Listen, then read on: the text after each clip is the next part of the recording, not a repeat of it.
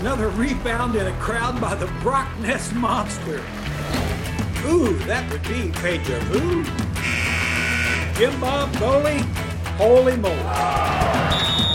How about the Tasmanian Slovenian with the stop, drop, and pop? Hippity hop to the King's Herald Barbershop. You're listening to the King's Herald Show, a bi weekly NBA podcast that covers all the ups and downs, ins and outs of your one and only Sacramento Kings. As always, I'm your host, Will Griffith, and with me today are my partners in futility. Um, first up, he's a writer for the King's Herald. He's the podcast whiz himself, Tony Xypteras. Tony, how's it going today? It's going pretty good, Will. It is trade deadline week, so I am excited to see how the NBA shifts over the next five or so days. Or if it shifts at all. It will. Hopefully. Are you promising me this time? Tony's got insider information, folks. We'll we already get... got a PJ Tucker trade, so it's already begun. yeah, sure. The, the big stuff. Yeah. And last but certainly not least, he's a he's a former Sacramento Kings head coach. He's a GM and a color analyst, the general manager of a WNBA, I'm sorry, a WNBA champion, an Indiana Basketball Hall of Famer, and the true pride of French Lick himself, Mr. Jerry Reynolds. Jerry, absolute pleasure to have you here today.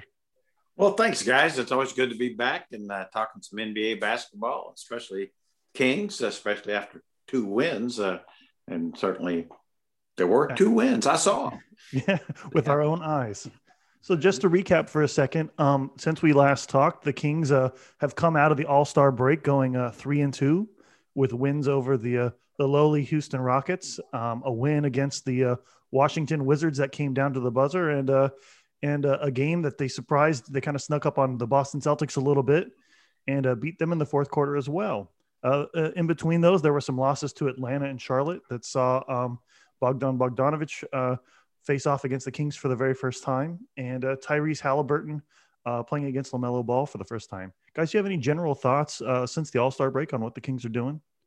Well, you know, my opinion is they've come out of it. They're a little better. They're playing a little better, and I think certainly with the what we saw the just of course the Boston game is is really a an eye opener. Well, I don't know exactly what that means, other than uh, the Kings played very well, and and Boston really didn't. They they really embarrassed themselves. But uh, you know, I, I think the Luke Walton going with the small lineup, obviously due to the injury to Marvin Bagley, but clearly the he's got his best five players on the floor, and it's made the team better. I think that makes a big difference. And I, I, in no way want to blame Marvin Bagley for the way the season has gone in terms of the Kings winning or losing. But having your five best players on the floor all at the same time, hey, it seems to uh, to do wonders in the win column for the Kings. And uh, I think it's a little past due. I know that there's GM posturing and whatnot, but I've been we've been kind of clamoring to see Tyrese Halliburton in the starting lineup for for a little while now. And th- that those fourth quarter minutes where they play that Fox, Halliburton, Buddy, Barnes, Holmes lineup is is a good one. So it's it's nice to see that they finally get an opportunity, or they're kind of forced because of injuries to uh, to have that lineup out there for uh, an extended period of time. Tony, what did you think of uh, of, their play in recent days? Well, um, I think obviously, like Jerry said, they've been playing better, uh, particularly since that you know nine game losing streak. And while I don't blame uh, I, I don't credit that to Marvin Bagley's absence. I think anytime you take your crunch time five, like this is not a new lineup for Luke Walton. This is a lineup Luke Walton has been relying on all year. And now we're just seeing way more of it. So if that results in more wins and a better basketball team, that shouldn't really surprise anybody. The bench is going to be thin as it was before. So I think the Kings are in a position now where they've got a really good lineup that they can play for I don't know how how much does a, does one lineup realistically play in an NBA game? Like 20 minutes together, maybe beginning of the first, end of the fourth, and then it's sort of um, mixed up. But if they can survive, you know, 10 or 15 bench minutes, which is a it's not a uh, an easy ask for this bench unit, but if that happens on nights, they will compete with I don't know just about any team in the league because that starting lineup and that crunch time lineup. And I, I have the numbers here. I don't know if it's uh, good to go over, you know, stats on a podcast, but that lineup has been playing well all year, and now we're seeing a lot of it. So I, I'm a little bit optimistic, I guess, moving forward about the Kings' ability to win games. If you're one of those people that wants them to win games, I know a lot of folks don't, but um, I, I love the new lineup. I wish they've done it earlier, and and I think it's going to continue performing well. Tony, you uh, you you had an interesting tweet this morning about uh, the defense of that lineup as well. Would you uh, would you talk about that for a second? Yeah. So um, the Kings, uh, if you take their season as a whole, so not one specific lineup, their entire roster, they have the worst defense in the NBA. They're giving up 119.4 points per 100 possession, possessions, and that's a better way to gauge defense because teams play at a different pace. So if you just you know kind of lump everybody off at 100 possessions, it gives a, a more uh, broad and clear metric for how teams are defending. So, like I said, the, the team as a whole, worst defense in the league. That lineup is giving up just 108 points per 100 possessions this season. That would be the second best in the NBA if every, you know, that's accounting for the fact that every team doesn't play their best lineup for all their minutes. But the point is, the Kings go from a horrible defensive team to a pretty good defensive team with that lineup. And that is a little bit surprising because I know we've we've fielded questions about how the Kings will be able to defend if they have such a small backcourt and front court with Fox, Buddy, and Halliburton. Well, it turns out there hasn't been a problem there. And in fact, they're defending better than any lineup the Kings have played all year. And just for additional context, that 108 points per 100 possessions that that lineup is giving up like I said, that would be the second best in the NBA. Um, so if you want to give it uh, some comparison, that's about how the Philadelphia 76ers play defense this year. Um, they are the second best defense in the NBA. So when the Kings have those guys on the court, they are defending at Philadelphia 76ers level, which is uh, pretty good compared to where they are on the season. Uh, yeah, I think it's interesting. I just want to say one thing on that. I think when you have that lineup out there, I, I'm a real believer in the John Wooden theory, in that uh, at any position that you can get a quickness advantage, uh, it really makes you better. Uh, and when you look at that lineup at every position, you, you almost have a quickness advantage and a really athletic. You know, I mean, nobody's because that all of a sudden Harrison as a four is a very quick athletic four. And of course, Richaun Holmes, there's no centers in the league any more athletic and mobile than uh, Richaun. And of course, Fox is Fox. I mean, my goodness.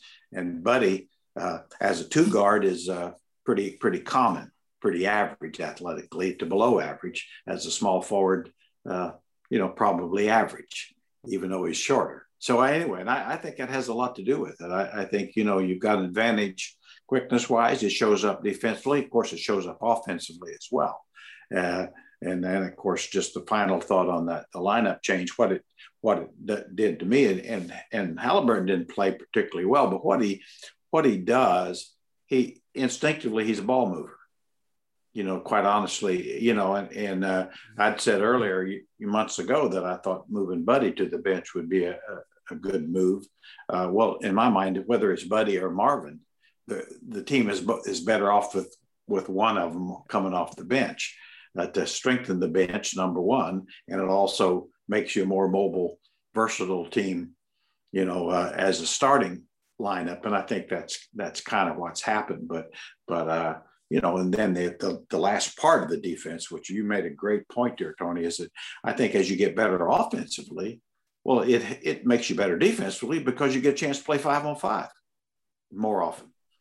Jerry, how much can you attribute some of this to as well, coming off of uh, having a week off for these guys? You know, obviously Fox dragging through close to the All Star break, you could tell that that man was was worn out. Somebody who's who's been a coach in the league, how much do you see as a change when when players that you were coaching came off of an All Star break, even if it was just a three or four days off? Because I know when you coached, there wasn't a full week like that off. Um, how much of a change was there in terms of uh, players? coming back from the All Star break? Well, well, I think it really helped, and it really helps guys who aren't involved in the All Star, which I had a lot of experience with that because none of our guys were ever involved with the All Stars. So, uh, you know, there certainly more guys close to it this with the Kings, but but I, I think that is was very true, and I agree with all your points there on on De'Aaron. I, I thought he was kind of almost sleepwalking a few games at times. He didn't look like himself at all, and uh, but uh, you know with with all the guys getting time off for the Kings, that certainly I think is an advantage to them over some of the teams. Boston included would be an example of having a couple of All Stars, and uh, and certainly even even Washington. So uh, so yeah, I think it uh, it helped. You know, just like uh, when they had the time off uh, before playing due to Memphis cancellations a couple. I thought it really helped them, and uh, so so we'll see how long it lasts. You know, that's the key. Sure. And and and kind of rolling off of that a, a little bit, Jerry. The the trade deadline is in five days, and the Kings have been one of the media darlings in terms of moving or not moving. And it seems like every single day it changes. Harrison Barnes is for sure leaving, and the Celtics are taking a swing. And then, oh, Harrison Barnes isn't leaving. It's pretty much confirmed that the Kings are staying. And that sometimes that's Monte McNair's decision. And depending on the writer, sometimes that's Vivek Ranadive worrying about that a little bit. Jerry, uh, do you see? Do you see the Kings going out there and making moves in the second half of, uh, before the second half of the season here in the next five days and changing up their roster? I, I I'd almost be surprised uh, if if they do. Uh, I mean, I, my my feelings are the same. It's like there's no player that's that's untradeable. I mean, if there's a deal that makes you better short term or for sure long term, in your best estimation, you make that deal. And I think there's there there may be a deal or two the Kings could and should make, but we don't we don't know what those are. But uh, he, I I would if I'm the Kings, I, I, would be looking to make a move or two. I certainly would because I think you've got some uh, problems on the horizon. I think you've got to find a way to keep Richaun Holmes. And uh, uh, to my mind, he's really the second most valuable player on his team.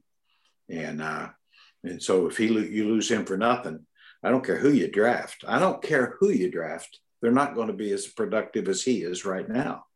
And and so and then getting a free agent center is tough. Uh, of course, I, I, I, really thought the Kings made a mistake last year in, in, not keeping Alex Len. I thought he was the perfect backup for Richaun. Uh, you know, tough guy, tries hard. Uh, anyway, uh, you know, I'm just not a Whiteside fan. You probably figured that out. Uh, but but I, I, just thought, you know, that he Len and with Len and Holmes, you you really have the position covered pretty well. Well, and Alex Len uh, came out in that Wizards game that the Kings played just the other day and had uh, 13 points and 12 rebounds. So you're not, and that was in limited minutes. So you aren't wrong in that regard in terms of his impact on the floor against the Kings. Yeah, you know that's the good news for the Wizards, and and I would and I, I would tell them though. I mean, that I think Alex Len's a backup center. Uh, you know, he has to start for him because he's the best they've got but I, that's why I thought, you know, boy, I think he's a really good backup center. and and uh, you you know you you sometimes you the grass isn't always greener. Now, Tony, obviously being a resident of Boston, we get we get some insider information from Tony in terms of the uh, the general feel of uh, of how Boston's uh, gauging this trade with Harrison Barnes. Tony, um, how likely do you think it is that uh, that the Kings end up swapping in that particular deal that we've heard a thousand times, some some variation of Harrison Barnes to the Celtics. I don't know anything that isn't uh, public, obviously, but it is interesting that everybody close to the organization is um, putting the pressure on Danny Ainge, maybe inadvertently, but you've got Brian Scalabrine on the broadcast. Every time they show Harrison Barnes, he's talking about, oh, you know, this is the guy that the Celtics are targeting. You got Kendrick Perkins on the post game show. I was watching him, and he's saying, it's time to hit the panic button in Sacramento. Danny's got to make a move. So Danny's got all of his former players, all of his team analysts talking about how they got to make a move. But then you have uh, those inside reports always talking about how Danny Ainge is hesitant to actually up the offer enough to make it valuable for the opposing general manager to make a move. So you never know with Danny Ainge, but I got to say, um, following it closely here, as I like to do, because a lot of my friends are Celtics fans, this is the most uh, hot I think the seat has ever been for Dan. Well, not ever been, but since the 08 championships for Danny, the most hot the seat has ever been for Brad Stevens. Um, it was interesting that Stevens came out before the game and said that I'm not going to Indiana. I'm staying in Boston. I'm a masshole. I drink Dunkin' Donuts. And then they come out and lose big to the Kings after he just sort of dedicated himself back to the franchise. So I do think there is some real problems there. And I, I do think that like I said, the heat is on Danny to make a move. So uh, will he? Who knows? Um, is this like the most pressure he's been in to make one? I kind of think so. So it's an interesting dynamic heading into the deadline. Yeah, there's you know there's two things there I would like to add, uh, really a great point. So, but knowing Danny as I do, and I've, I've you know, I'm convinced, and I'm not saying I'm, I'm, probably wrong, but I'm convinced with Danny. One of the issues he's always had, he has to win trades in his mind. Sure. You know, I mean, he is just one of those, and he always has, just about. Mm-hmm. You know, he's one of the sharpest basketball people I've ever known, and and you know, I, I put him right there with Larry Bird as far as real basketball people. You know that that mm-hmm. that know the eye test works for them. Uh, they don't need a, lot of analytics guys telling them stuff they, they already know. But uh, but I, I, think with Danny and, and I think it, it, it the Boston people are probably right. Almost he needs a little pressure to say, you know, we we got to do something here, and, and it doesn't have to be a home run for the Celtics. It has to be make us better now. Yeah. We can't worry about uh, two years from now because I may not be here two years from now, and uh, and then this the second point, uh, and, and and I think with the Brad Stevens things, uh, you know, I, he may not have that choice uh, about where he coaches. Uh, and uh, I mean, really, I, and I think he's a terrific coach and, and just a just a wonderful young man, by the way. I mean, it, just how he seems is how he is. But uh, you know, I, I, again, I go back to kind of a philosophy of a guy of, of Larry Bird. Always used to we talk about a lot. He'd always say, you know, and he followed it in his own mind. You know, after three years, you know, coaches start losing their you know they're they're in with players now i, I think that's a little bit short uh, which i've told him I, I think it's more like five years but but i think there is a point especially if you have the same players yeah. now you know it's sure. it's different if you you're flip flopping your your you're know so basically five years with the same guys and that's why college coaches can last a long time because they got different guys all the mm-hmm. time and uh, pro. So you know, it's kind of like with Popovich. I think any player, if they had, unless you're winning super big, everything works. But but I do think Brad may be at the point. You know, this is his eighth year. Uh, you know, his laid back style and all. Uh, I, I think sometimes the it, it's great, but I think with this Celtic team, they, they truly need a little more fire. You know, I mean, they, they they're like a texted Tony last night. I mean, talk about a team that looks like they're on cruise control they really weren't ready to play in the first quarter, and that's really costing the game, uh, which which they deserve to lose. And you know, just I mean, come that they didn't come ready to play, and, and it, it cost them. So, you know, I mean, we saw the uh, change. You know, how a laid back coach of Atlanta Hawks was let go, and a guy named Nate McMillan took over, and and the Atlanta Hawks are good now. You know, just and not the players aren't any different but they're but the, you watch them play, they're playing harder and tougher. Now, how long will that last? You know, Nate's got a shelf life, always has, but uh, short term probably works.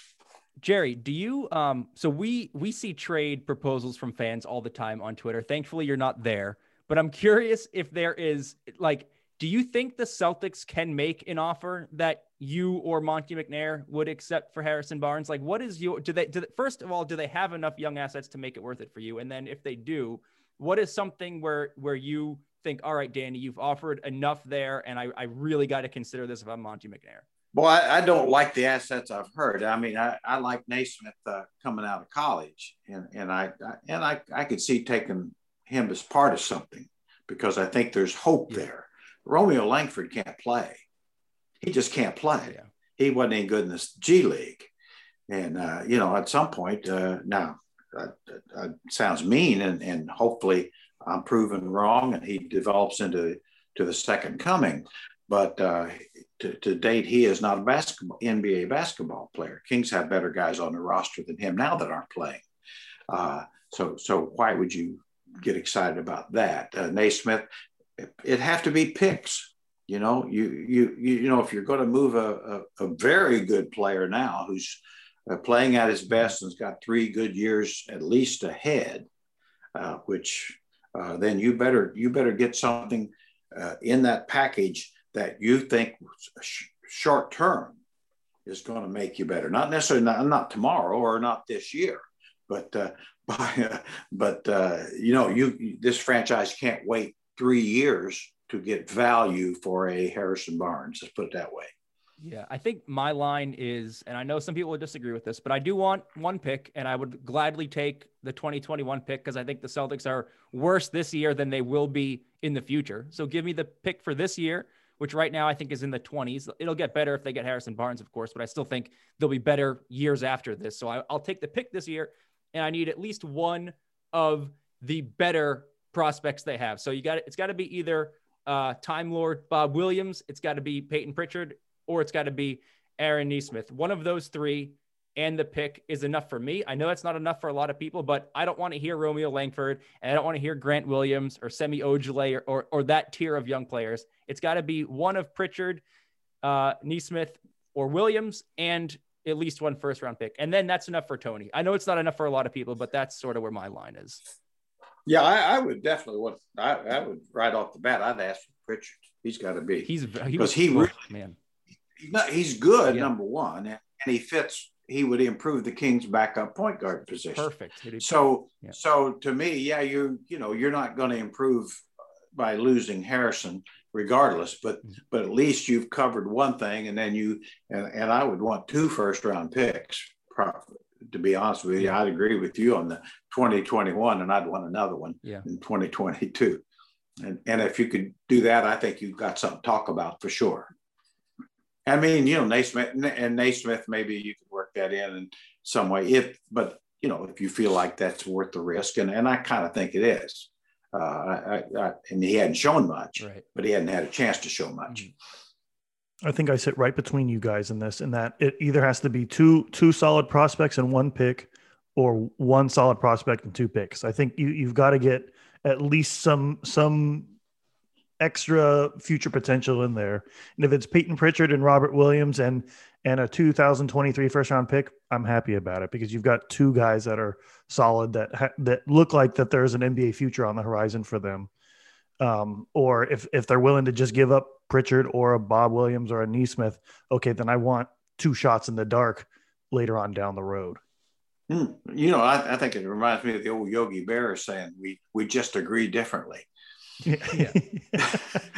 Uh, Jerry, is there a is there a is there a, another team out there that you think could use a Harrison Barnes? I know that there's been some talks about uh, the Miami Heat maybe um, looking for a, a, move that might involve a Harrison Barnes, even though they just traded uh, for Trevor Ariza. Trevor Ariza, who's been traded now 11 times, the most in NBA history. Is there any other teams that you think could could I mean not just use him, but could that could want him immediately and make a move for him?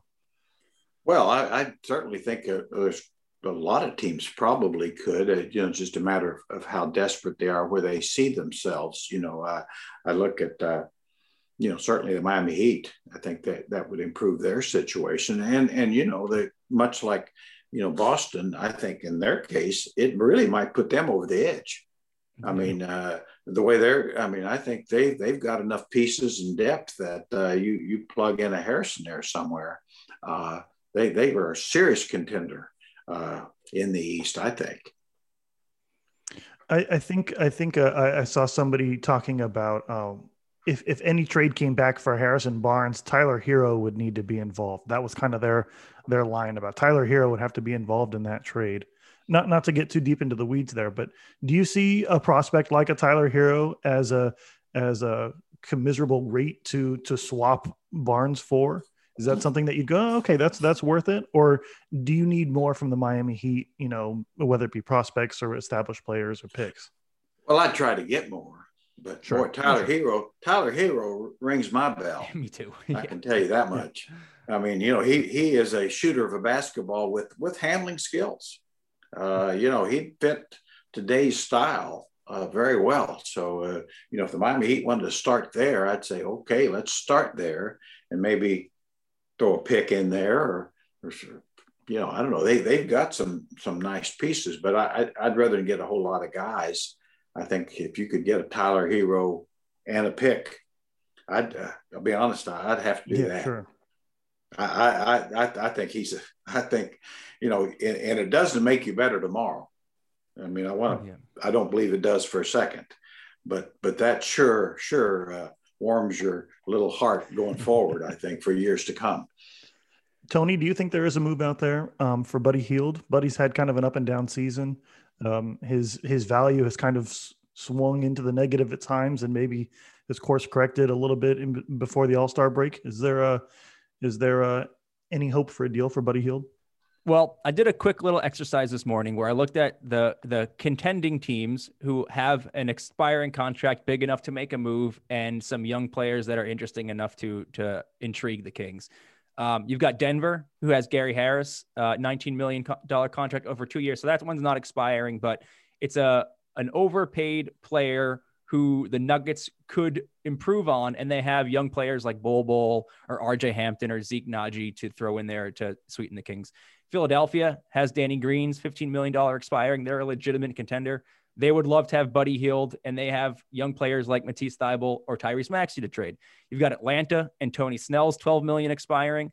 Um, they can also add Kris Dunn or Rondo to to match Buddy Hield's salary, and they've got uh, some young prospects. John Collins is probably is too good to trade for Buddy, but at least we know he's available. Um, the Bulls have Otto Porter's expiring, and they got Lauri Markkanen, who's going to be a restricted free agent, and Wendell Carter, some two young guys that would sweeten the Buddy Hield trade to me.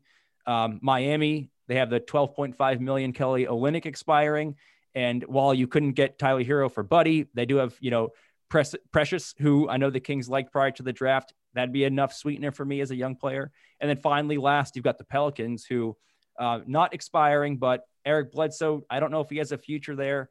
He's owed 16 million. Obviously, that would be a downgrade from Buddy Hield. But if you could get someone like Lonzo as restricted free agent uh, or, or Kira Lewis or something like that, those are deals where those teams are, are trying to be good. They could use an upgrade in Buddy Hield. In most cases, they don't add to the Kings cap sheet. Bledsoe would and and Gary Harris would, but the others wouldn't. And they all have at least one young prospect that I think would intrigue Monte McNair enough to at least entertain, you know, moving Buddy for one of those guys? I'm, I'm, I'm just trying to think here about teams that would um, would see him as a positive asset at this point, only because um, we had James Ham on last week, and he seemed to think that the reason why Buddy Hield's shooting has gone so wonky over the season is partially because he's looking over his shoulder, that he's so nervous about Tyrese Halliburton uh, taking his starting spot that that he's worried himself or got the yips or whatever. And and Jerry, maybe you can answer this a little bit better than than what me or Tony can. Do you think um, GMC Buddy Hield is a positive asset at this point? That he's a reclamation project on the sinking ship that is the Kings, or is this something that they see Buddy? It's more indicative of Buddy that he is not as good as he has been the last couple of seasons, but that maybe he is who he is now. Well, the, again, I I think I think most people see Buddy as a player that probably isn't progressing uh, at the rate he was. You know, we we saw uh, two or three straight years of Buddy getting better and better, and obviously the contract reflected that. And basically, you know, and I think they say, well, maybe this is Buddy. But having said that, uh, I think there's value out there now. Is it what the Kings would want or need? That that's another issue. But I, I think everybody sees him as a special shooter. Uh, you know, we've talked about on this thing. I, I, think a lot of Buddy's problem is just maybe it's the yips. I don't think that as much as just taking bad shots. you know, just don't take so many bad shots. You'll, yeah. you'll make uh, good ones at a higher rate. And uh, I think we saw that last night. Uh, you know, he had easy shots. Uh, he took them and made them. Uh, so, what is the value? Uh, yeah, I think there's teams out there that, especially uh, teams that are pushing for something, and teams that have guys that will draw double teams. You know, sure. big bigs that can draw double teams consistently. Uh, I, I, think those kind of teams, would, their eyes would uh, open up a little bit for for a Buddy Hield. And so, uh, so I think there's there are deals, uh, and, and, I don't know, and I think they've probably dropped. I, I, I don't think you can go get lottery picks and and proven young guys anymore. Not that you ever could. I think you probably are would would be looking at maybe at best a Danny Green expiring, who's a good player still, you know, but probably probably dead horse walking, uh, sure. and, and, a pick.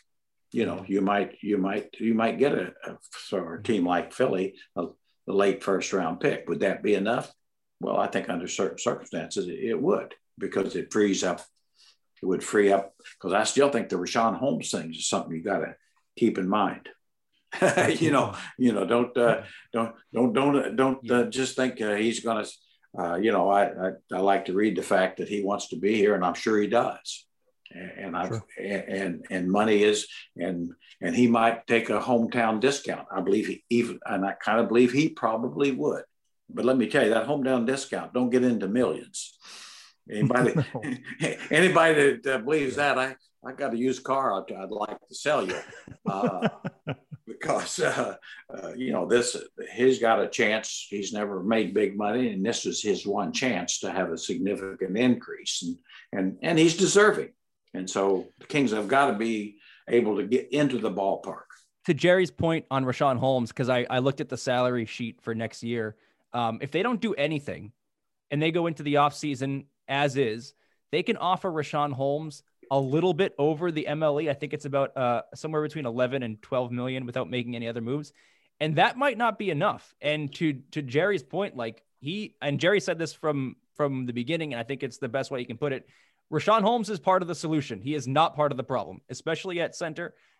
The center market and free agency is is terrible. Um, the Kings need to keep him, and it's uncomfortable because they don't control. He's an unrestricted free agent, so they could do everything right and still lose him. But they do not have enough cap room to offer him enough to feel comfortable about it. So I do think they they need to make a move for that regard, and I I, I don't think that point can go understated because, um, like Jerry said, he, he might be their second best player or the second most impact, impactful player, and especially recently, if you look at how he's played since the All Star break, he's been giving them twenty and ten, you know, pretty consistently for a few games now. He's he's playing great basketball, and the Kings must retain him. And in order to do that, they have to do something at the deadline. Or, or I guess they could make a move in the offseason too to free up some money. But um, doing it now would certainly be more comfortable. And I think that is uh, maybe the biggest motivator to make a trade is that you have to keep Richaun Holmes. I think uh, I think that the the quickest way to wear out your welcome as a new general manager in Sacramento would be to, in consecutive years, find a way to let Bogey walk for nothing, and then the very next year have Richaun Holmes walk for nothing. Because at this point, if if the Kings aren't making a deal and Richaun wants 15 and the Kings can only offer 12, he's going for 15. There, like Jerry said, there is no three million dollar a year discount for playing in Sacramento. And and Monte McNair would very quickly um, lose whatever goodwill that he has in his in his you know first first year in Sacramento if in two consecutive years two impactful vets went away for absolutely zero. Yeah, you know, and the other part on the Buddy thing, uh, you know, not to because I am still a fan of Buddies. I've you know I've mellowed a good bit in that regard. But but I mean, uh, if you were to move him for a say like a Danny Green, and, and I think you take a step back there, but and but you get a pick or something along with it. Well, uh, you're going to draft somebody, and most likely it's probably going to be a wing or a guard uh, you know, just by nature of the, not saying that that would be the way to play out, but so at some point, you, you know, if you're going to draft somebody in the lottery, uh, you, you probably need to have a place for them to play. Uh, so, uh, you know, and certainly a, a, a, big wing of some type would be ideal anyway. And uh, so if you can, you know, and, and if you draft well, you, you'd hope to get some help there. So anyway, it's, it's probably less of a risk in in in a, and there is some risk in trading, buddy. I, I'm not I would not say there's not, but I think there's less risk there than in the Harrison Barnes or or a Richaun Holmes situation. Jerry, is there any worry? And I'm not I'm not going to ask you to to throw anybody under the bus as a former uh, you know as a former employee of the Sacramento Kings.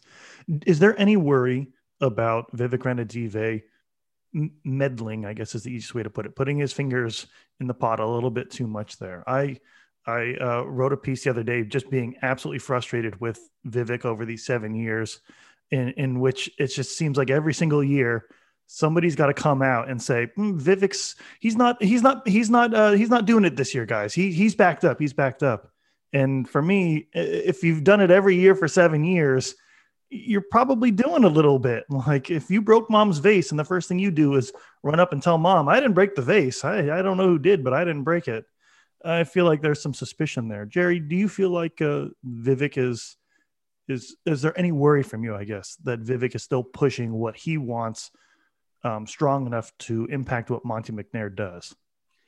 You know, I I, I don't know if uh, worry is as much a concern because you, it's what you don't know and and you know those of us on the outside can't know.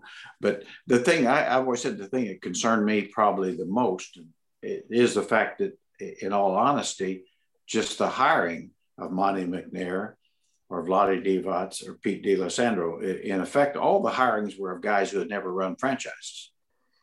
And, and, and that always concerned me because I thought, boy, what a great opportunity to hire somebody. And, and no disrespect to Monte, I, I mean that. I, but I thought, you know, if in fact you want somebody to really run your franchise, uh, why not get somebody that has run a franchise? You know, so there's always uh, that's just like saying we want to we want an experienced head coach. Well, the, the way to get that would be to hire an experienced head coach. Uh. Doesn't mean you're getting the best one, but uh, anytime you hire somebody that hasn't done it, you don't know because they haven't done it. Sure. And and so that that's you know I always say that that that always struck me as as a little bit unusual. You know, in other words, I'm going to hire this guy and he's he's great, he's great, and, and you know, I think the world of Vlade, but he clearly was not experienced and hadn't even been around the NBA for a number of years. Uh, uh, and he did some really good things too, by the way. But uh, anyway, and, and, certainly with Monte, we don't know. He may be the second coming of the Red Auerbach, but uh, but we'll soon know. I mean, that's the other part of it. Uh, you know, the, the moves made or not made will give you the answers if you really kind of pay attention. How much uh how much patience would you preach with this franchise right now in terms of say Monte McNair the 25th comes and passes and Monte McNair doesn't see a deal for Harrison Barnes out there that he likes, doesn't see a deal for Buddy Hield out there that he likes, doesn't do much of anything of an impact. Is that the time to start getting fidgety or does he does he at least get until next off season all the way through till you know the next season starts before we can start wondering what in the world is going on. Well, I, I would not, uh, you know, be, be inclined to turn on him in any way. Uh, hmm. You know, the thing I would like to hear, if if in fact there aren't is not a deal, I'd like for him to, you know, just kind of tell tell the people, yeah. you know, us unwashed, that uh, you know we we were looking to make improvements. We didn't see a deal that we felt comfortable making, and that's very fair. If, if you're not comfortable with the deal, don't do it. Uh, no, don't do it because the fans want you to do it. Don't do it because the media wants you to do it. And certainly, as brilliant as we all are, don't do it because we want you to. Uh, but but I mean, I think we ought to be told that, that there just wasn't a deal we felt comfortable with. But uh, come October, uh, I'll just say, speak for myself. I want to see a different roster. You know, I want to see some changes. Now, I, you know, okay, I know you can't get everything you want, but but there there needs to be significant better bench and hopefully uh, you know maybe a better at least one better starter in there i mean at least you can just as from the from the players uh, just the, the players that are available so i, I would say yeah I, I, if we're you know it's going to say well we're going to start you know pretty much the same except for the draft choice uh, i'm probably not going to be too enthused to be honest with you sure and I don't I don't necessarily blame Monte McNair in that. I think he kind of inherited the team that Vlade had built, and he's going to take some time to tear it down. But I think in the macro level, I'm sure they hired Monte McNair and let him know it's been 14 years. It's going on 15 years since we've made the playoffs. We probably need some changes, and we need them quicker than than you know. Be quick, but not hurry.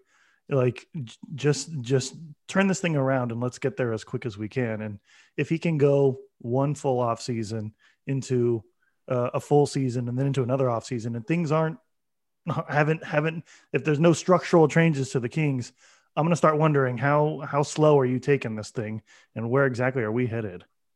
Yeah well i think that's always been my point. I, I think uh, you know you know you and i and and and Tony, we we can be patient when we can see the bigger picture of what maybe needs to be done. But I I think the overall fan base is is is not uh, t- totally in agreement with uh, uh, the King's Herald. I can just tell you from my experiences out there in the real world, and uh, they're not inclined to keep, keep paying twenty and thirty thousand dollars season tickets uh, to see a team that's uh, not a playoff team or or rebuilding you know, on the on the next re- five year rebuilding plan.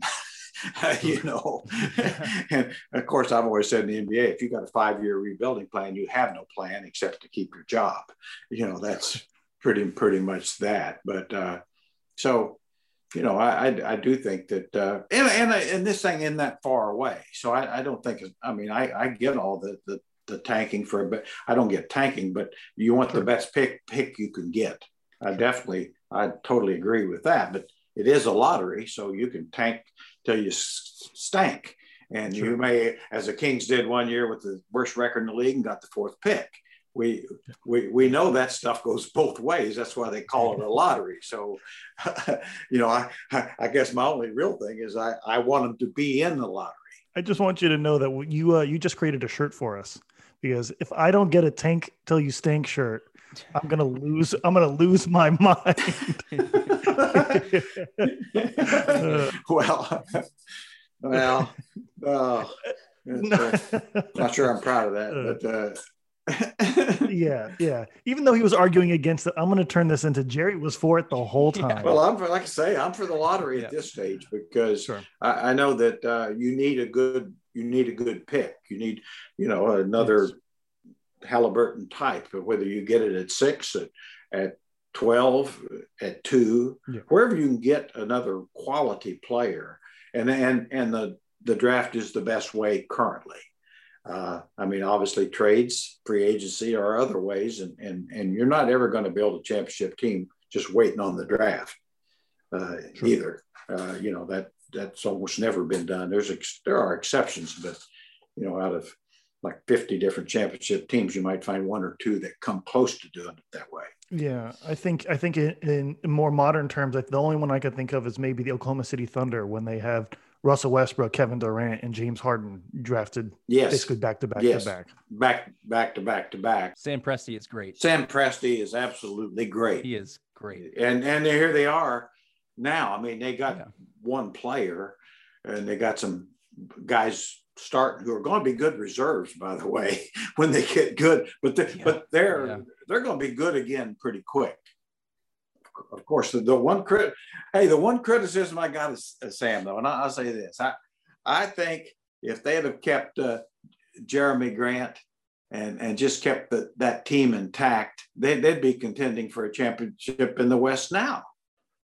That was I mean, that was a really good team. And, and, you know, of course, Chris Paul, everywhere he goes, they get better, you know, a la look at the Suns, you know. But, but if you just kept that bunch together and, uh, you know, oh, well, anyway, that, they did it. Well, uh, obviously, me being somebody who's a little bit more pro preactive rebuilding than what some others are, it, it, the, the Oklahoma City Thunder and the Sacramento Kings have the exact same record the Oklahoma City Thunder have a have a point guard who I think is better than De'Aaron Fox right now in Shai Gilgeous-Alexander. I would much prefer to watch a team like the Oklahoma City Thunder who is stacked with young guys and guys who will eventually either be high impact bench players or guys that are working themselves into the starter role than a Kings team that's so up and down that is so, you know, are we going to, you know, there's a lot of drama with the Kings and there's always a lot of drama with the Kings. The Thunder, they don't have a lot of drama. They might lose some games and win some games, but they work their ass off every single night. They've got a budding young star and they're just biding their time. I bet every single person in Oklahoma City understands that it's just a matter of time before they either swap some of these guys for a bigger player or hit on the draft because of all of their draft picks that they've got, and they'll be good for 10 years. Yeah, yeah, you know, just compared to the uh, Minnesota Timberwolves, who have all kinds of former number one picks, number two picks, and and uh, which team do you think is going to be better in two or three years? I mean, yeah. I mean, really, I I'll take Thunder. I'll take the Thunder. Yeah. You know, I mean, I just, I mean, it's uh, it's what it is. You know, so it's Sam, Sam Presti is one of those guys that if I if I owned a basketball team, I would back up the Brinks truck for him. I would totally agree. What's a ridiculous number? What's a ridiculous number? There it is. It's yours. Yeah, and Sam, and you know, I'd say, hey, Sam, you've been there a long time. You've proven yourself now you know, uh, we know you love it. Uh, we know you're would give, you're giving them a home count, home uh, yeah. discount, but uh, we'll give you a lot more. Yeah. To, to, yeah, yeah. No, I, I couldn't agree more. I, I think uh, I, am just amazed that more teams don't uh, don't do that. To be honest, you know, at that position, go, go pay somebody you know is really good at it. Yeah. And it's proven it. Is there a Jerry? Is there from your uh, from your recollection? Um, was there a general manager that you just hated trading with, or that you hated negotiating with over time? As we get closer to the deadline, I get curious about previous, um, you know, transactions or transactions that didn't play, take place, and who better to ask than you? Was there somebody who was just a son of a bitch to deal with?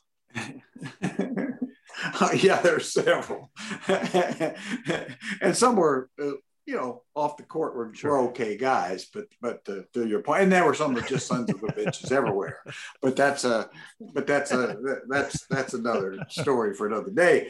But uh, uh, three guys offhand come to mind. I'm, I'm just trying to think. Uh, uh Jerry Krause was extremely difficult uh, to deal with because sure. you know I always remember getting a big argument. He's trying to we had the seventh pick or something one year, and he wanted to trade me. I think I can't remember the guy's name, but he had drafted him late first a year or so sooner, and he wasn't very good. He, you know, they make mistakes too, just like everybody else. But he was saying, "Well, yeah, this guy, he he's got two rings or something because he played on." I said, "Well, so is your trainer. I'm not going to trade for him either." you know, I mean, it's like yeah. that kind of stuff. You know, it's like, no, Jerry, it's just because he's yeah. He's on your team, but he is not very good. We have not very good guys now.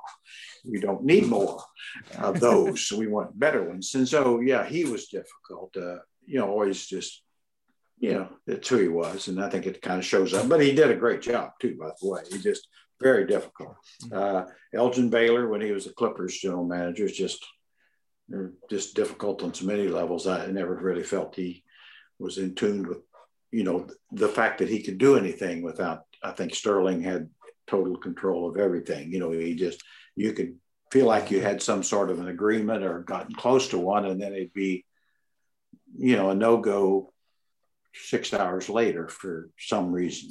And uh, so he was to Bob Whitsitt, who was a good friend uh, when he was running the Seattle and then later Portland, but Seattle in particular, I thought he was difficult because he he, he was like Danny Ainge, always he always thought he had to win the trade, you know, always had to win win the trades, and uh, you know, so so I I'd, I'd put I yeah I'd put put them there, and uh, so yeah, as very difficult guys, and then you know then there's others that are you know somewhat uh, I won't say easy, but but uh, at least comfortable. I, I like dealing with Bryan Colangelo. I thought, who, by the way, I thought actually did a good job in Philly after the process, you know, by getting some vet, actual veterans and, and guys who could play to, to join the uh, draft parade. Uh, but uh, so, you know, Jerry, Jerry West was, was good to deal with. Uh, you know, I mean, he was tough, but, uh, you know, he, he was good to deal with. Uh, so there's, yeah, I, would say just offhand, that's some of them. Was there a guy that you felt like, and I'm sure if there was, they didn't last very long in the league, but was there a guy that you felt like you could swindle? That like when you called, you went, "Oh, you dummy, I got you." You know, I I can't say that. I I mean, I honestly kind of felt that way in the WNBA. Uh, you know, oh. that that you know, because sure. I was kind of an experienced person in amongst unex- inexperienced people that you know nobody ever made any kind of trade. And so but but i think in nba i think it's it's like coaches. I i think uh, pretty much most people are, are, are there for a reason. They're, they're talented. They may have some quirks and they all want to uh, so i don't think you're going to you know the old used to hear this about don nelson all the time. Well you don't want to deal with don nelson because he he always wins. Well i said well uh, i'm not scared of don nelson. If it's a deal i think's good for us we can do it. If it's not we won't and you know, I mean, we traded Billy Owens for Mitch Richmond. Well, it he it was a it was a good move for us, a bad move for them. Now, overall, Nelly, I think is terrific. Uh, you know, but he makes mistakes too, and, and so I guess that would be my answer. I I don't. I never felt there were any really incompetent ones. Uh, uh, you know, there's some better than others. I mean, it, you knew if you're dealing with, you know, Jerry West or, or uh, you know, people like that. You know, and Bob Whitsitt, I think, uh, you know, was outstanding in, in his time there. Uh, you know, it, it, it was, uh, I, I, think Carroll Dawson at uh, Houston was another one uh, during his time. Boy, it was a basketball man. Rod Thorn. I, I, guess that, you know, you, you those guys, uh, you know, like I say, they you couldn't fool them, and they couldn't fool you uh, for the most part. So, you know, so I, I, I'd, I'd say no. I didn't think, boy, I'll, I'll outsmart him and get his best player for three of our dregs, you know, that sort of thing. I'm curious to what you uh, you, you talked about Danny A. Joyce having to win, and I'm curious as to how you felt the split was when you were working in NBA. Uh, do you do you uh, have you heard about the Monte McNair rule? No, huh? So Daryl Morey spoke about this, um, but basically that Monte McNair, when coming to the Rockets, basically said, you know, every every like we tend to overvalue our own players, and that like sometimes that can be difficult in in making trades because you think this guy is, you know, like a Jerry Krause, where oh that guy's got two rings, and you see him as a as a scrub. Yeah. And Monte McNair basically instituted a like a, a or, or Daryl Morey because of Monty McNair instituted a rule that they should always be looking first at the trades from the perspective of their counterparts before making the call. And and that you know that that sounds a lot of the time like you're never gonna you're never gonna outright win a trade or get swindled you know or swindle somebody in a trade but that those trades are usually fair and balanced and those swaps that happen are you know everyone can just agree oh it's a good swap between everybody but then you also have general managers like a danny ainge who danny has almost traded for every star in the league you know, in his mind, he he almost got James Harden, he almost had Anthony Davis, and Boston has to sit there every year and go, yeah, we almost got these guys, but where the hell are they? Mm-hmm. And and that's because uh, I think sometimes maybe he's locked into I got to win, and there just isn't quite enough there to win, so he backs out. So, Jerry, was there ever in your mind what was the split when dealing with general managers? Was it most people that were pretty fair and go, okay, I, you know, I don't need to win this one, but we we should, you know, or were there a lot of guys that were gunning for no, I Jerry, I'm sorry, but like I need more than this if if you want this deal done. Well, you you run into all kinds. I, I would say this. I I think uh, your your original premise is right. I think most GMs view their players as better than they are, and you know, and and and of course, fans are takes it to another level. Uh, sure. But uh, yeah, so but I always I, I I always approached it just like what uh, you know. I always approached it like why would this team do this deal? You know, why why would they be interested in the deal I, that I'm thinking about proposing? And uh, you know, I mean, start there, and I think uh, that that eliminates about seventy percent of the deals right off the top. You know, uh, and so uh, yeah, I th- and I think uh, honestly, I think most most uh, GMs probably focus somewhat that way. You know, uh, because uh, you know it'll be a short conversation otherwise. And so sure. so that makes that makes sense. And and yeah I, I, think that I think the only time you get these win-win trades is when somebody is desperate. And don't get me wrong that's what you're looking for. If you want to win uh, you know i.e the chris webber trade uh, because they they are just washington had tired of him you know and, and conversely i think uh, you know, Golden State traded Webber for the same reason. They to, for Tom Good, you know, they had tired of him for for other for reasons that we don't might not know. Uh, but sure. but so you're you know, they, and there over the years there there are you, there are players like that that you get for those kind of reasons. You hear things, well, such and such is a real pain in the ass. The coach and them don't get along, and they need to move this guy or that guy. You know, maybe it's a John Wall or or Demarcus Cousins. Uh, uh, you know, I mean, these things are out there, and and many times are absolutely true. So uh, that's how you might get the so-called win deal because you're willing to take a chance on a talent uh, that you know that is going to be moved, and they they need to move them, and and of course sometimes it'll work for you, and sometimes it won't. you, will you, you'll get the guy, and you'll find out it's like, oh, now I know why they wanted to get rid of it.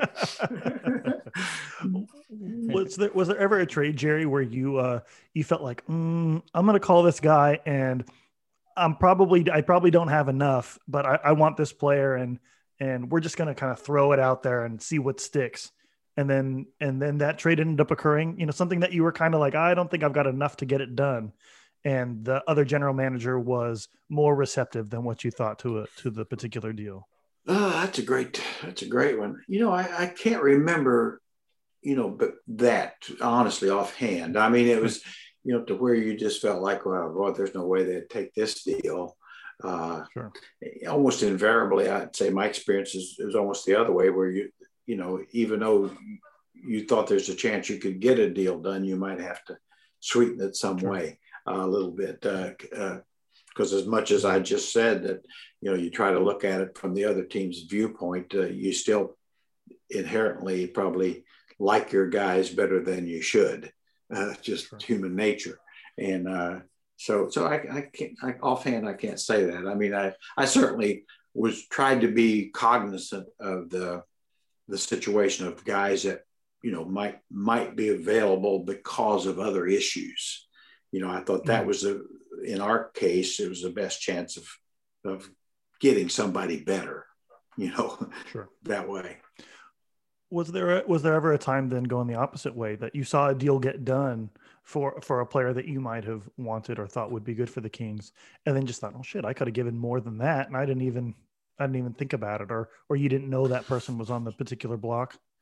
Yeah, well, I'm, I'm sure there was. You know, I, I offhand hmm. I can't re- remember. I can't remember what I had for hmm. breakfast, so I, that would be. Uh, I'm, I'm, I'm, telling you to pull deep, Jerry. I'm asking you to go way into the back recesses of your mind here. But but you know, I, I, mean, in, in fairness, I, I, think it's a case where, yeah, I, have no doubt that there's uh, looking back, and and that and you know, and at the time you might think that, regardless what deal it was, but that doesn't mean you could have done it either. Mm-hmm. You know, sure. I mean, that's the other thing is because there may be other sure. things involved, but uh, for the most part, you know, I, I think that was one thing I, I really did. I, I don't know if it's a strength or not, but I, but I was I had pretty good relationships with everybody, and and so I talked to them all the time. You know, I, I just tried to make a point to talk to every GM in the league every week. You know, just oh, wow. sometimes sometimes it's just shooting the shit. You know, but sure. but you'd find out stuff about other teams. It wasn't always, sure. you know, I might, uh, you know, you might want to call uh, Bob Whitsitt, uh, you know, just to, with a conversation and he might tell you something about something else. And, and I, I, thought that was a very helpful way. You know, it's just like uh, when you're drafting or something, you want to talk to other coaches about a player that you're that's going to be in the draft more so than the, the coach himself who's coaching him you get a little different, sure. a little different thoughts and opinions. Jerry, do you find that like you you would know things were happening behind the scenes before they were reported? And I say that because I remember uh, yesterday, I think it was uh, either Mark Steiner or Woj um, tweeted that the Clippers were interested in Lonzo Ball. And to Will's point about finding out that trades are happening, you're like, wait, I could have beat that offer. I'm thinking because I think everyone who loves basketball as much as we all do kind of puts themselves in the GM chair in their head and wonders what they would do if they were in that position. And I'm thinking immediately, like, oh, the Clippers can't offer anything that the Kings couldn't. What do the Clippers have? Like the Kings could go get Lonzo Ball if the, if the Clippers could do it. Um, so how often do you or would you have seen a report and been like, oh, I got to make this call? Or would you already know some of that stuff? Because you said you talk to GMs every week. To me, not knowing that seems way more frequent than I would have thought. So do you already know a lot of these things are sort of going on before you read the report that they might be going on? Well, you know, at, here again, you have to go back into the 90s now. True. Uh, and, yeah. and, and, and, here's the truth of it. Yeah, I, I did. Mm-hmm. Uh, but I but compared to today, I wouldn't. I'm pretty right. sure. I mean, really, I, I think with the Woj and the, and all the people and certainly the websites and all the activity, I, I, don't believe that's true today. I think the general manager has a a lot tougher staying on top in front mm-hmm. of issues. I, I, think they they find out pretty much like we do in many occasions. Uh, but yeah, it, it, wasn't that way, you know. And so, know, I, I, really, you know, wouldn't wouldn't be able to speak to it. I, I'm sure it's a lot lot lot more difficult for general managers today to keep things private or or to to to know things that the media doesn't know because there there's a there's a thousand Sam Amicks out there, and you can't and, and you can't hide from them all. I tell you, and uh, it's great, and they're great. They're great at what they do, and you know, and the different, uh, you know, and and more and more people in front offices and franchises, and and leakage is uh, almost an absolute now. I mean, the more people you have, the the better chance there's leaks. And, and when you have 10 people in the front office as opposed to five, don't be surprised if there's somebody that wants to ingratiate themselves with the media in that group. It, it's funny that you mentioned that, Jerry, because I feel like every single year there is some random Twitter account or some kid trying to be a reporter who works at the gym that, you know, some general manager's kid goes to that will jump on Twitter or jump into a, uh, into some place and say, I know the trade that's going down. I heard it here first. Here's where the trade is. And the, and inevitably, you know, you know, most of the masses will jump on them and go, "You don't know Jack. You you you know, you work at Target, buddy." And then invariably, they're right. There's always one. There's fifty thousand that are wrong. There's always that one kid that slides in there that that knows something. And uh, for, for me, it's one of those things that in the advent of social media, it would be impossible to keep your stuff quiet because inevitably your kid is talking on a cell phone to their friends saying, Oh, dad's going to make a deal for Harrison Barnes tomorrow. And some kid at Target overhears it, and that kid leaks it to the whole world. Oh, oh yeah. And, and, yeah, I, am sure that, that, you know, that does happen. And like I said, the more people involved, the better chance there is. And that's one of the things I'm really been impressed with Monte and his staff because they really uh, have kept things quiet uh, maybe more than they need to, but but I, I, I respect that. It's very difficult, and uh, you know most of the I think the stuff that's out there, you know, is agent generated. Uh, some of it just made up, and you know, and, and and you have that too. And I think that's the thing I don't like is there's an awful lot of people out there trying to act like experts and just throwing shit against the wall and then people people you know it's kind of like it, overall media now it's it's like somehow uh, somebody on Twitter or anonymous source becomes fact. Well, no, it's just it isn't. I mean, you can say it is, but it isn't. sure. Yeah. So, well, sometimes um, I'm reminded by Will mentioning uh, kids. Uh, sometimes you have um, the owner's kids uh, posting pictures on Instagram of the general manager and and the owner having uh, dinner with Luka Doncic after everyone reported that the Kings were not meeting with him and they weren't going to Europe and see him. So things leak out sometimes in the shadows, and sometimes they uh, pop up right in front of your face uh, publicly, and it's a little whoopsie. So uh, yeah, I imagine it's very hard to keep things under wraps in in 2021.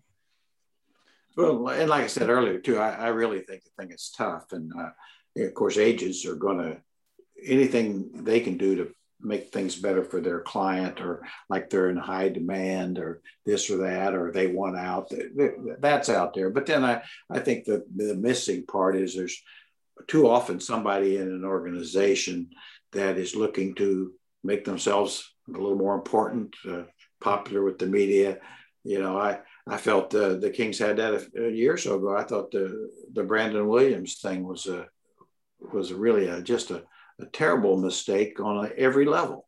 Yeah, uh, uh, you know, not just the front office, but uh, the the situation with Coach Joerger. It just there was no it was no need for it, unnecessary and very destructive. Yeah, absolutely. I uh, I'm curious, Jerry. Maybe this is less than less in the 90s than it is now.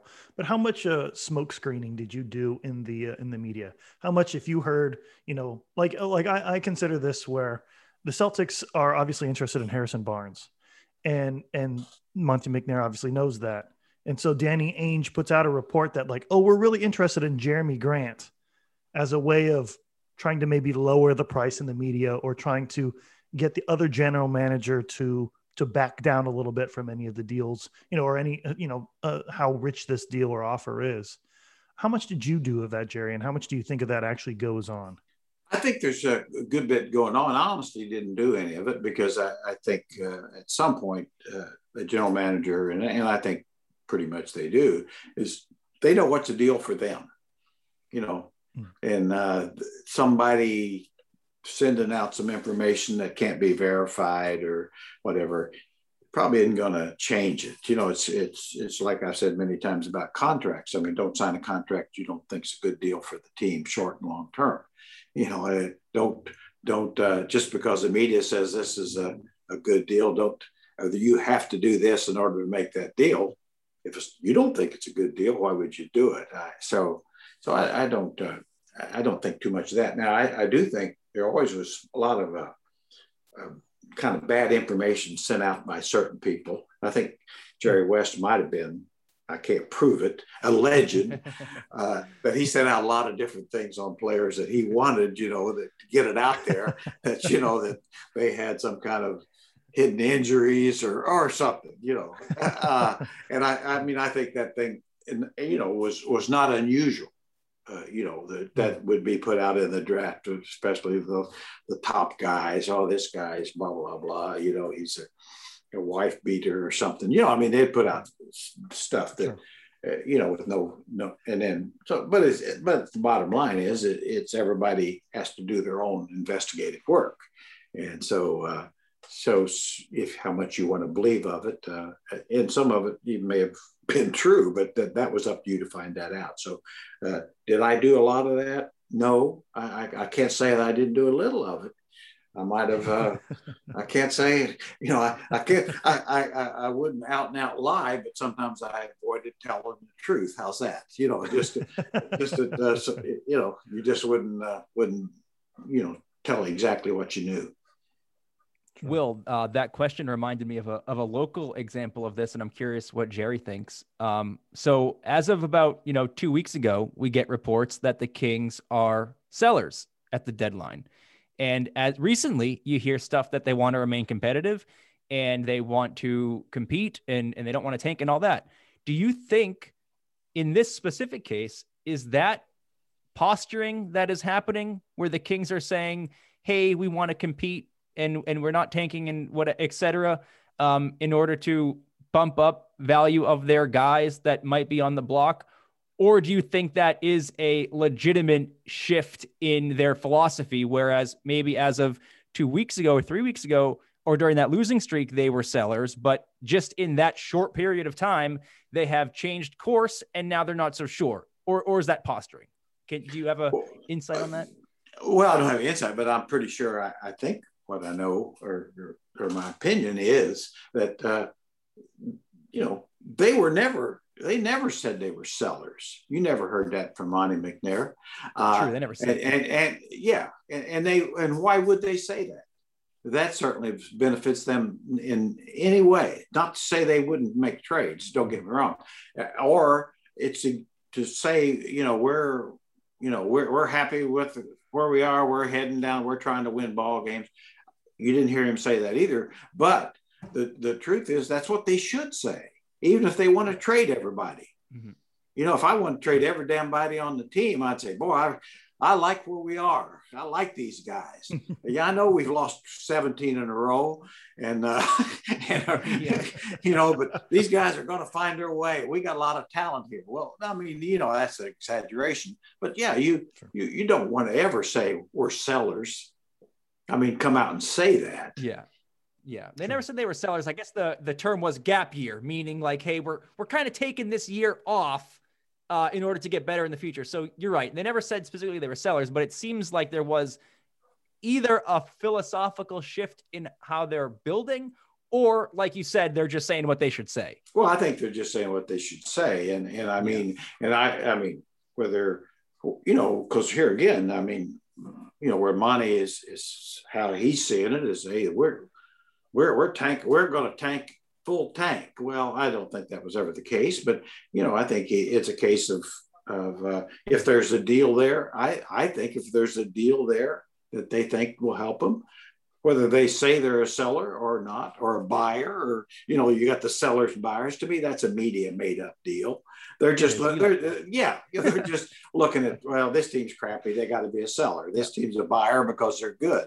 Well yeah makes sense but uh, but that doesn't uh, that that wouldn't be the approach of those teams in my mind i mean other certainly the the the better teams should be thinking, well, we might need another piece. And but you even hear those teams say, no, we're we're happy with what we got. You know, you hear Doc Rivers or or or even Danny a week or two ago, or or or uh, the Milwaukee. We're we're happy with their roster. That doesn't that doesn't mean they wouldn't change it, change it as we saw with PJ Tucker, which is a probably a minor, you know, a minor piece, but but certainly can help them. So let's uh let's then go through here before we before we start wrapping up. Let's let's make a prediction here. I want to hear each of you say who you think gets traded and who you don't. I won't we won't etch it in stone, but we'll I'll let you hem and haw just a little bit. But who do you think gets traded? Where you think maybe they get traded, and um, then who stays behind? How how active do you think the Kings are going to be at the deadline? I don't think very active, uh, you know, because I think the the pieces that uh, that are that the Kings have that teams want, I'm not sure they can get get value, and so so they sure. that those probably leave. I, I, think you know Whiteside, uh, you know Corey Joseph, both you know those kind of guys could be more likely to be moved than anybody else just due to uh, you know contracts and and and how they could fit specific teams, you know, in, in limited roles. So, so Jerry, you think Barnes and Buddy both stay? I do, I do. I mean, and and I think for different reasons, uh, you know. But but I, I I think, you know, I think probably they'll be here. Tony, what's your prediction here? I think uh, the most likely thing to be traded, and this is not news to anybody because they've been saying it for months, is Nemanja Bjelica. Uh, I don't know, Miami uh, or Philadelphia, even. He could go anywhere and probably help a playoff team as a stretch big off the bench. But I will, in in the spirit of chaos and and as an outside observer who who likes to see things happen and it makes the world exciting for me. I do think the Harrison Barnes to Boston thing is going to happen. I just think there is so much smoke, and maybe it is only ever smoke. But we've talked about the pressure Boston's under. Um, I won't go over it again, but I, but I think they have enough to get it done. And I think to the Monte McNair rule, there are both sides benefit if the right deal is struck. Um, and I, I, think Buddy stays because I, I don't think uh, his value is what it would need to be. And I don't think, I think he's harmless on this roster right now. Um, eventually, maybe you start Haliburton instead of him and he becomes the bench player he was a few years ago. But I have no problem retaining Buddy because I just wouldn't dump him. And I think that's what you're looking at. Um, but I do think the Harrison Barnes to Celtics thing happens, and and part of that is is wishful thinking for my chaotic uh, basketball observing that I, that I like to witness. Yeah, that's hey. I just yeah, I, I really apologize for missing on uh. I, you know, and, and having said that, I I've had two or three I won't name the teams call me just because of people I know, you know, and and always it's about Nemanja. So I know he's I know he's uh, you know, and I agree with you thousand percent, Tony. I mean, he's a guy could fit, you know, a limited role on a, bunch of, a bunch of teams, mm-hmm. and and uh, would, could help him. Yeah, Jerry, you brought that up, and I was going to ask it, and I totally forgot. But when you were making trades in the NBA, how how who did you call? How how far down did you call high school coaches to make sure a player that was younger? Like, eh, did you call their college coaches? Did you check up on these players before you um, I mean, obviously you did, but how much did you check up on these players before you made these trades? That's a great question. Uh, it, it would depend on the players themselves. I mean, sometimes I, I, I knew a good bit about them beforehand, you know, maybe following through the years uh, via draft and, and studying them or guys that were on other teams that we had spent time with, you know, and did backgrounds on. So you wouldn't have to do quite as much. But if it's some, but someone else, yeah, I'd like to, I'd like to go go back to high school. To be honest with you, not in every case. Or, or I tell you what I like to do, okay, when I could, is talk to high school counselors uh, about oh, about about people. Mm-hmm. Uh, you know, you get a little different slant on it, you know, than the old coach who has got got the kid's jersey in the in there or or the college coach. You know if you, you know, i like to even and i like to talk to assistant coaches from college a lot uh, especially ones that had worked with him in as a in college but now we're somewhere else. And now you got you got i think better information. And sometimes it was all you know it was, it was all good at some many cases but sometimes you'd find out oh okay this isn't this is a little different slant here you know the about the type person he was, and and because you're not really uh, uh, expecting to find out a lot about how well he plays basketball, you're supposed to know that, mm-hmm. but you're you're looking for what kind of person he is. Is he kind of guy you want to be around, and and coachable and and a hard worker and things of that nature? Because uh, well, that that is such a key. Is he a self motivated guy who wants to get better? Because as we know, uh, you know, you watch the draft every year, and these so many sure things aren't sure things. Uh, you know, and then some guys who aren't sure things turn out to be sure things. You know, there are the Jokic's and the and the Jimmy Butlers and those guys, and and so that's what you really just have to search for. So, just for reference, just to get back to our previous point here, I think I think again, uh, I, I lean between the two of you. I think Tony that the Harrison Barnes to to the Boston Celtics heats up in the next few days, and it'll be one of those deals that we'll hear reported after the fact. Oh, they were this close to completing it, and they just the Kings couldn't move on. And in the last hour before the deadline, oh well, the Celtics are moving on from the deal, and and and they've decided to. I think Danny Ainge is going to want to put on a show, make it look like, oh man, I worked really hard for that one. And the Kings, they just they wanted this much too yeah. much. And I think the Kings keep Buddy Hield. I think they want to rebuild his value a little bit. Play them, play him and uh, Tyrese Haliburton together in that starting lineup that we've seen the last few games. Get him to at least where by the end of this season, if he stays healthy, he looks a bit more of a positive asset. Okay, since the All Star break, he shot 42% from three. And then it at least gives them the cover that when you're discussing in the offseason, well, hey, you know, we turned things around. It was our lineup that was the problem, not Buddy Hield as the player give us some positive value for that. But I think in the end, Barnes stays just just by the the hair on his chin. Of course, now I want to ask Tony, who who do who do the Kings get for Harrison? You got that deal made. I want to know oh, who's yeah. coming. I mean, give me give me a first, and give me one of those top three young guys. I I would love. I think I rank, and maybe you guys feel differently. I think I rank Pritchard above all of their young players at this point. And I, I liked Nesmith wow. and I, I like Bob Williams, but I think what Jerry was saying earlier, if you like, if you could pick any kind of backup point guard for this team and you can get Peyton Pritchard for four years on a super low rookie contract for what he's doing already. And he's, he, I mean, did you guys see that strip he had of Harrison Barnes in isolation in uh, last night where he took him, took it in the chest and swiped? I just, I, I think Peyton Pritchard has been awesome.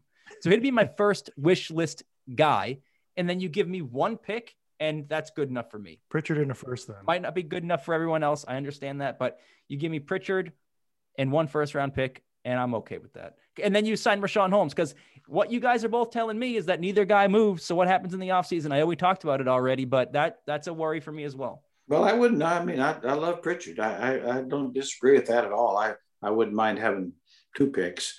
I said, Danny, I'd say, Danny, you got a whole bunch of them up there, you scoundrel. You know, we, we're going to try to. I said, Danny, we're trying to save your ass here. So uh, give us two picks, and and you and you might keep your job.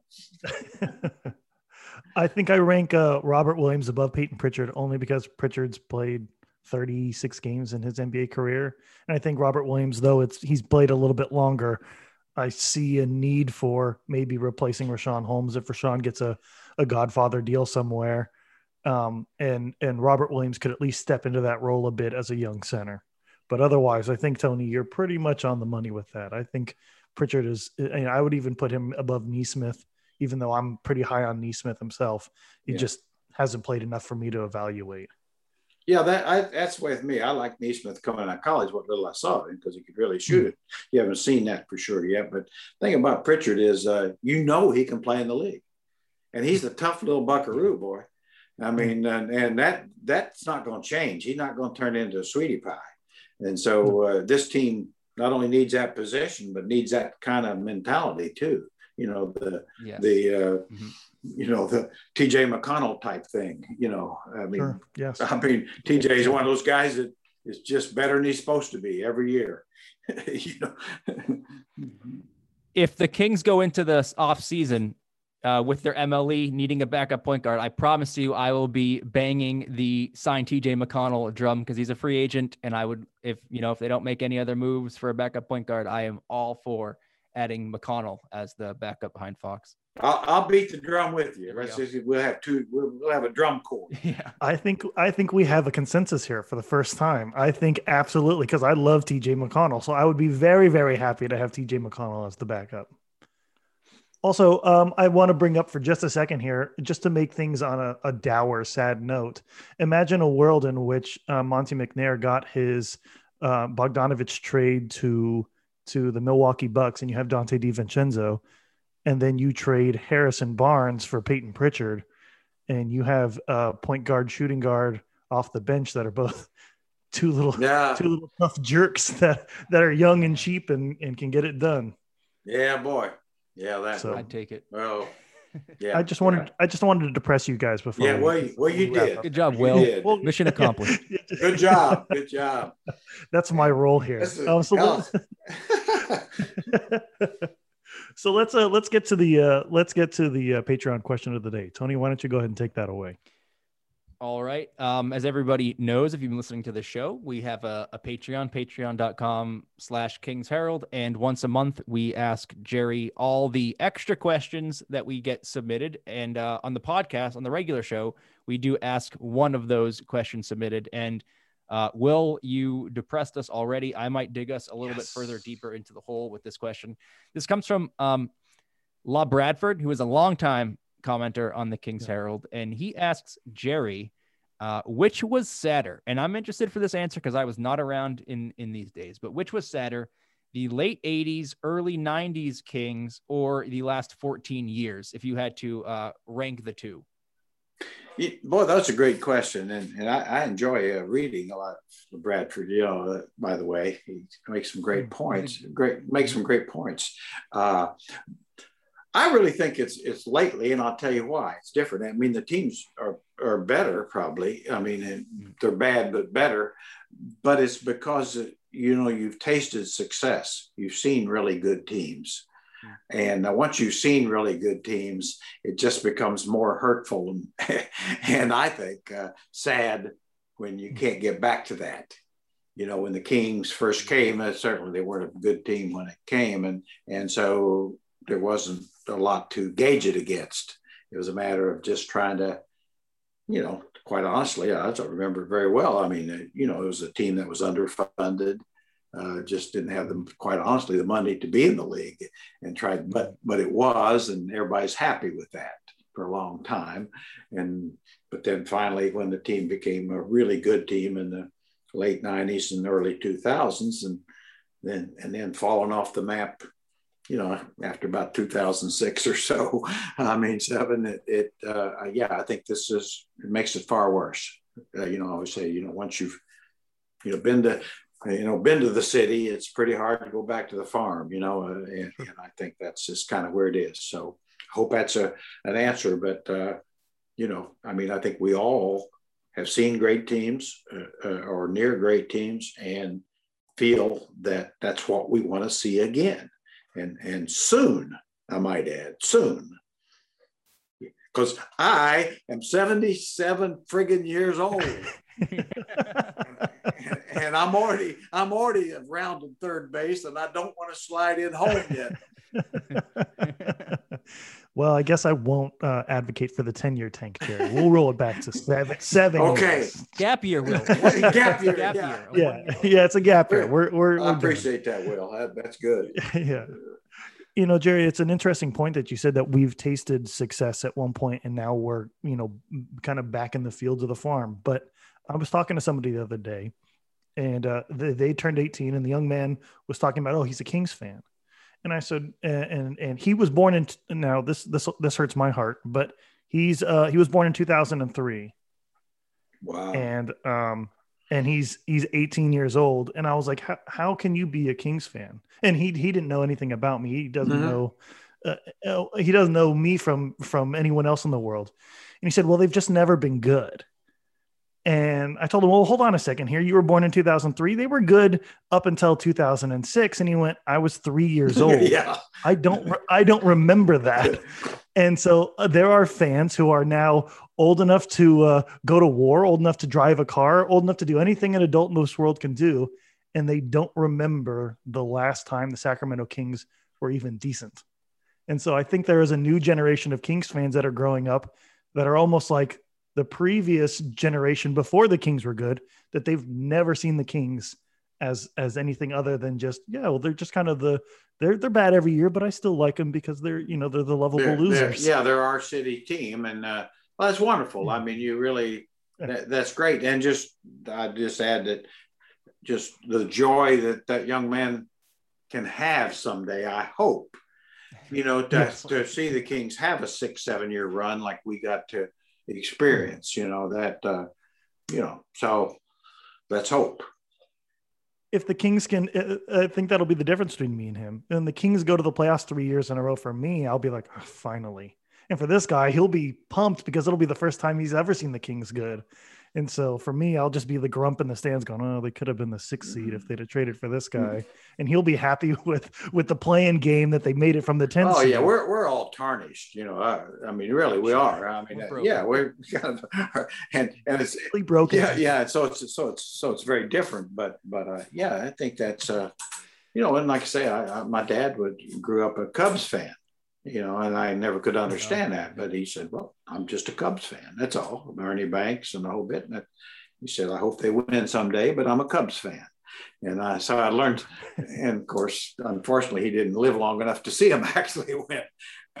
but but I mean, I think they're, and I and I think there's a lot of people in the King's Herald that are that, that are Kings fans, and you know, such as we are too, but probably not as uh, tarnished, psychologically broken as we are. We've got all the broken people. We've collected them all, we've rounded them up, Yeah. and they're on the King's Herald. Yeah, but uh, but you know, I mean, I, I you know, it's just the way it is. You know, I mean, it, it, we've seen good basketball. We we know what it can be, and and and can be again, and that's that's the the issue. I mean, if you didn't know what can happen and how good it can be, uh, a lot of what we talk about wouldn't make any sense anyway. But but but that's what that's kind of our our role is like say, yeah, we, we we're for the Kings, but we want them to be really good, and uh, sometime in our lifetimes. That's it. In your lifetime, Jerry. I can I can wait a little while to yeah.